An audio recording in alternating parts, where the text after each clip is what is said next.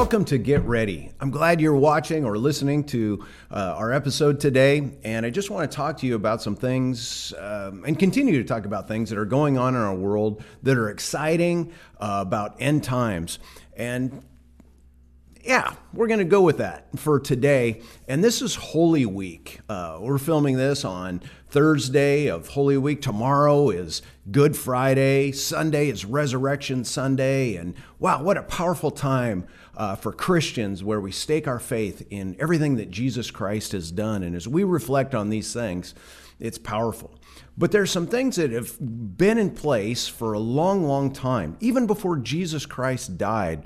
When we look at some of the things that happened that Moses was instructed to do for the children of Israel concerning festivals and feasts that are uh, that were prophetic, and yet there's some still some feasts and festivals that are being done today that have yet to be fulfilled. So I want to talk to you about that real quick, the time we have and talk about the prophetic feasts. So uh, we'll go to Leviticus chapter 23 and verse 1 and 2, and we'll just start there. Uh, the Lord said to Moses, Give the following instructions to the people of Israel. These are the Lord's appointed festivals, which are to proclaim as official days for holy assembly. So God gave Moses, I want you to celebrate these festivals or feasts. And the word feast in the Hebrew language is translated and uh, described as divine appointments or dress rehearsals. Isn't that interesting? Dress rehearsals. So it's kind of like you're practicing some things for a main event that is yet to come. And so as I go through these today, we're going to talk about seven feasts that are prophetic uh, throughout. And uh, this week this weekend we're celebrating some things that have already been fulfilled they were prophetic at the time of moses looking and pointing towards jesus christ but yet there's some festivals that are dress rehearsals still through the jewish people that have prophetic significance in the day we live so let's talk about that so in the spring, there's uh, some festivals, and the first one we come to is Passover. Now, Passover was the time when the children of Israel were leaving their bondage of slavery in Egypt, and they had to sacrifice a lamb. And that's significant because we know Jesus is the Lamb of God.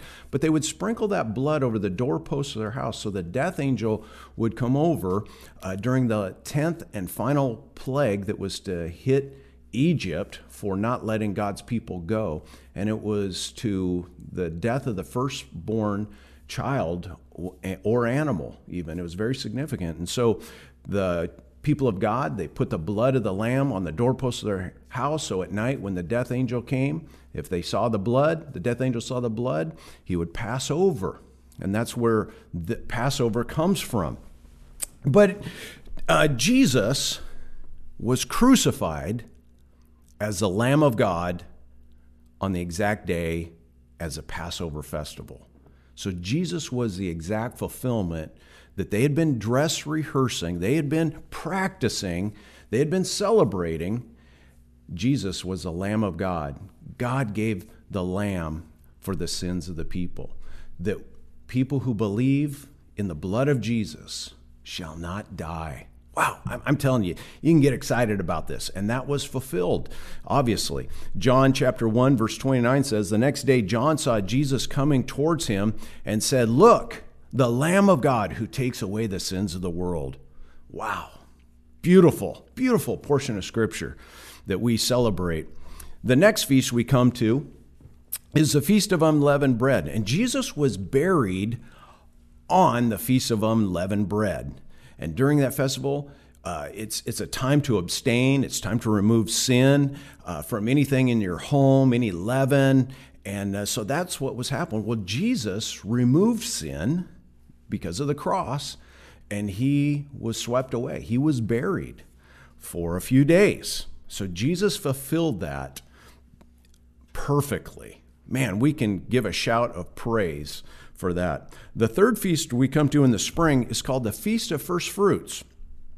And Jesus, when he was resurrected from the grave on Easter Sunday, Resurrection Day, that was the, the day of first fruits. Wow. fulfilled to the T. 1 Corinthians chapter 15 verse 20, the apostle Paul says, "But in fact Christ has been raised from the dead. He is the first of a great harvest of all who have died." I'm telling you that is great news for the, my loved ones who have gone on before. And even if I am to die, Jesus has already rose again. He was the first to rise from the grave. It was, he was the first of celebrating of first fruits to rise from the grave. Wow. The, the fourth and last feast uh, in the springtime of Jewish festivals or dress rehearsals is the, the Feast of Pentecost. Well, as Pentecostal people, we know that the Holy Spirit was poured out on what day? The Feast of Pentecost.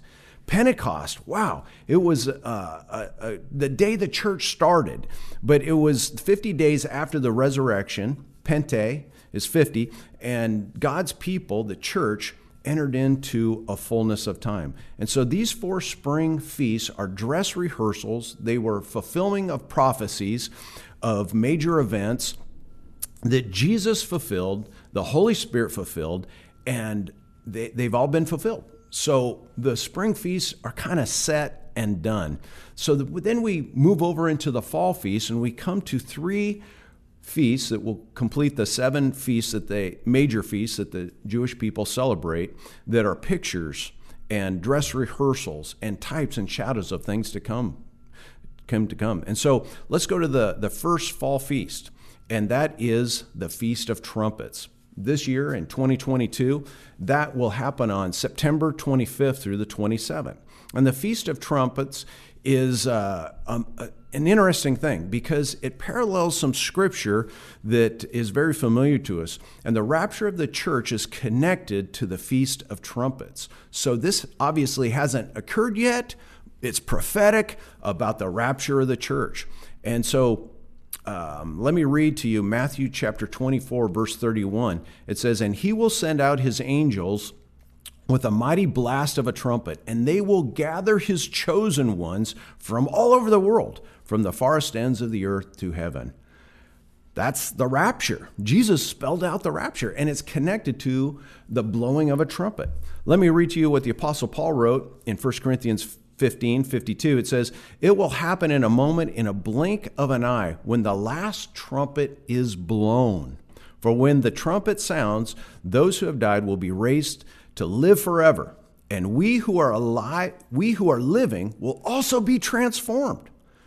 For our dying bodies must be transformed into bodies that will never die. Our mortal bodies must be transformed into immortal bodies. So, right here, it's talking about not only those who have died, but those who are alive when the trumpet blasts will be raptured, if you will, and to, to be with the Lord. Our bodies must be transformed. And Jesus said it this way He said, No man knows the day or the hour when this will take place.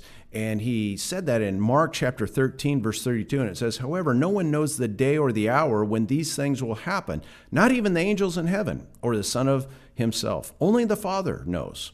And since we don't know when that time will come, be on guard, stay alert. I think that's good advice.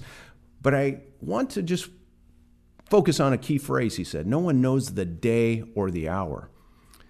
He didn't say month, he didn't say year. He said, No one knows the day or the hour. And so that gives us, we might have some clues to the day, to, to, the, to the month, maybe even the week or the year. But he said that because the Feast of Trumpets is a two day feast. So is it on the 25th, the 26th, or the 27th if it were to happen this year? No one knows the day or the hour. Very interesting there. But it's important that we keep alert. So that is yet to be fulfilled. And I believe it'll be fulfilled by the rapture of the church on the Feast of Trumpets. My personal opinion. It just makes sense since he fulfilled the four spring feasts. Why would he not fulfill the three fall feasts as well?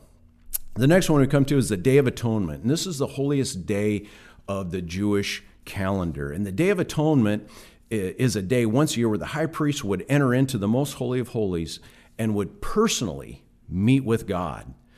Well, I believe this could be fulfilled when Jesus returns as King of Kings and Lord of Lords after the seven year tribulation. He will come and he will meet with his people in person, face to face. And it will literally be the final chance to accept him. Well, we know how that will work out. Some will, some won't.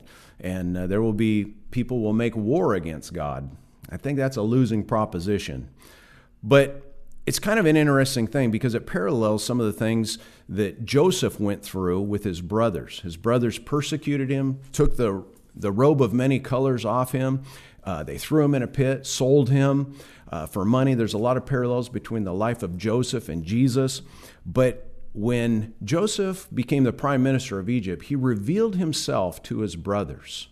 They had a chance to accept him or reject him. Even though they rejected him earlier in his life and persecuted him, Joseph gave him a, an opportunity. Let's reunite. Let's be a family again. And that's a beautiful picture of what Jesus will do on the Day of Atonement, I believe, still yet to be fulfilled. The last one is the Feast of Tabernacles. This year it'll be on in 2022, October 9th through the 16th. It's a week long uh, festival. They they go live outside to commemorate the time they lived in the desert. The children of Israel lived in the wilderness. But I believe this is his second coming and to rule and reign on earth. Uh, this is the seventh f- feast. It's on the seventh month of the Jewish calendar, and it is um, the last and it lasts for seven days. So right there, we got seven, seven, seven. Uh, it's just kind of interesting because anytime you see numbers tripled up together, it's an emphatic. It means something very emphatic to happen.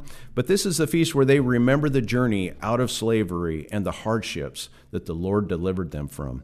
Well, I believe this could be the fulfillment of the millennial reign. When Jesus begins that, we remember, we celebrate the life that we lived on earth and the struggles and the need of a Savior, and we get to rule and reign with Him. We get to tabernacle with the Lord. So I just wanted to share these things with you uh, as we going into the closing up this Holy Week and we're remembering the, the life of Jesus, how we fulfilled the spring festivals. And as we look forward to the fall festivals, we have something to look forward to prophetically and maybe even this year. Uh, so, very exciting times. And so, if you don't know Jesus Christ as your Lord and Savior, man, take the time. Call out to God. Call on His name. The Bible says anyone who calls on His name will, will be saved. So call on Him. Repent of sins. And I would just like to leave you with this is live like the rapture could happen today. Be ready. But plan your life as if He may not return for a thousand years. But live this life on purpose. Be all that God created you to be. Either way, one thing we know is we got to get ready.